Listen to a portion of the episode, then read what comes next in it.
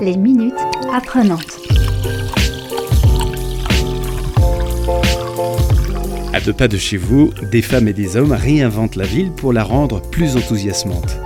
Pour la dernière de cette série, les apprenantes vous proposent de rencontrer Marina Lafray, conductrice de tramway à la TAN, la société de transport nantaise. Comment je suis devenue conductrice de tramway? Je me destinais pas du tout à ça.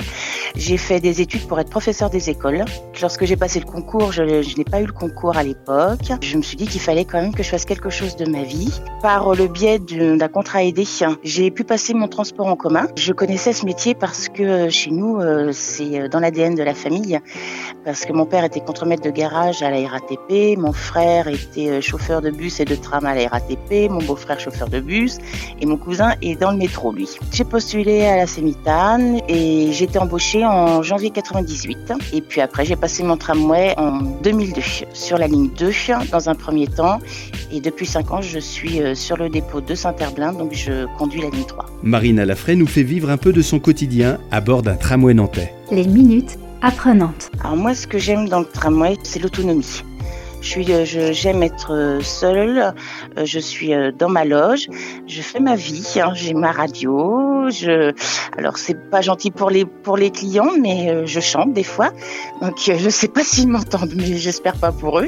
Il est arrivé au moins une fois un de mes collègues sur la ligne 2 qui, voyant un soir la tête déconfite de sa clientèle dans le tramway, a pris le micro afin de délivrer un petit message euh, sympathique euh, à tout le monde puisqu'il était au niveau des facs en leur disant bah, faites-leur un sourire à ces pauvres étudiants parce que euh, bah, ils ont eu une dure journée et ce serait bien qu'ils soient accueillis gentiment et du coup ça fait ça fait sourire tout le monde. J'ai des collègues qui savent utiliser le micro à bon escient et quand il y a un message pour un accident ou une panne ou quelque chose comme ça, ils ont le, chic pour pour tourner ça de façon à ce que ce soit sympathique euh, pour les clients. C'est une grande responsabilité parce qu'effectivement, en heure de pointe, on peut avoir euh, plus de 300 clients. On n'a pas le droit à l'erreur. On doit les emmener euh, d'un point A à un point B en toute sécurité. On est toujours dans la concentration,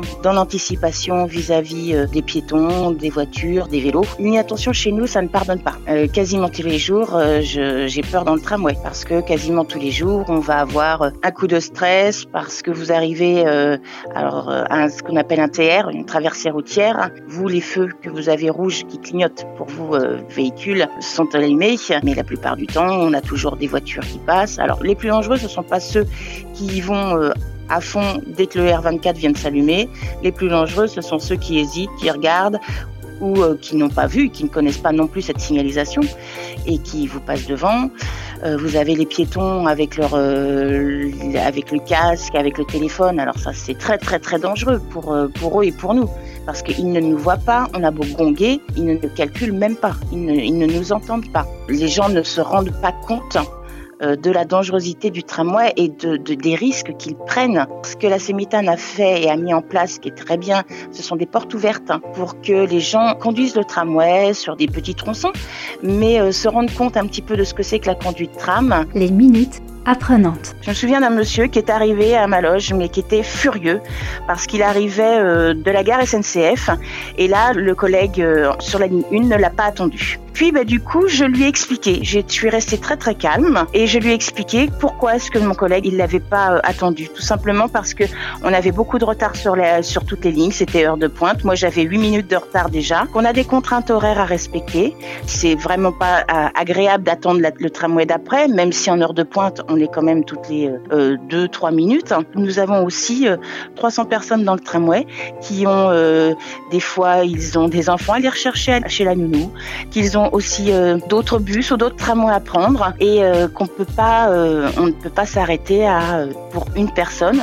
Quand on rouvre les portes, on rouvre pas une porte, on rouvre toutes les portes. On va prendre 10 secondes, 20 secondes, mais en bout de ligne, on aura 10 minutes de retard. Un jour, j'étais dans mon tramway et là, je vois derrière la porte de ma loge un petit garçon qui était très intéressé par ce qui se passait à l'intérieur. Puis le papa, je vois bien qu'il est en train de lui expliquer deux, trois choses. À une station, là, j'ai ouvert ma porte de loge, puis je lui dis, tu veux ouvrir la porte? Et là, il était super content. Je lui ai fait appuyer sur le bouton d'ouverture de porte.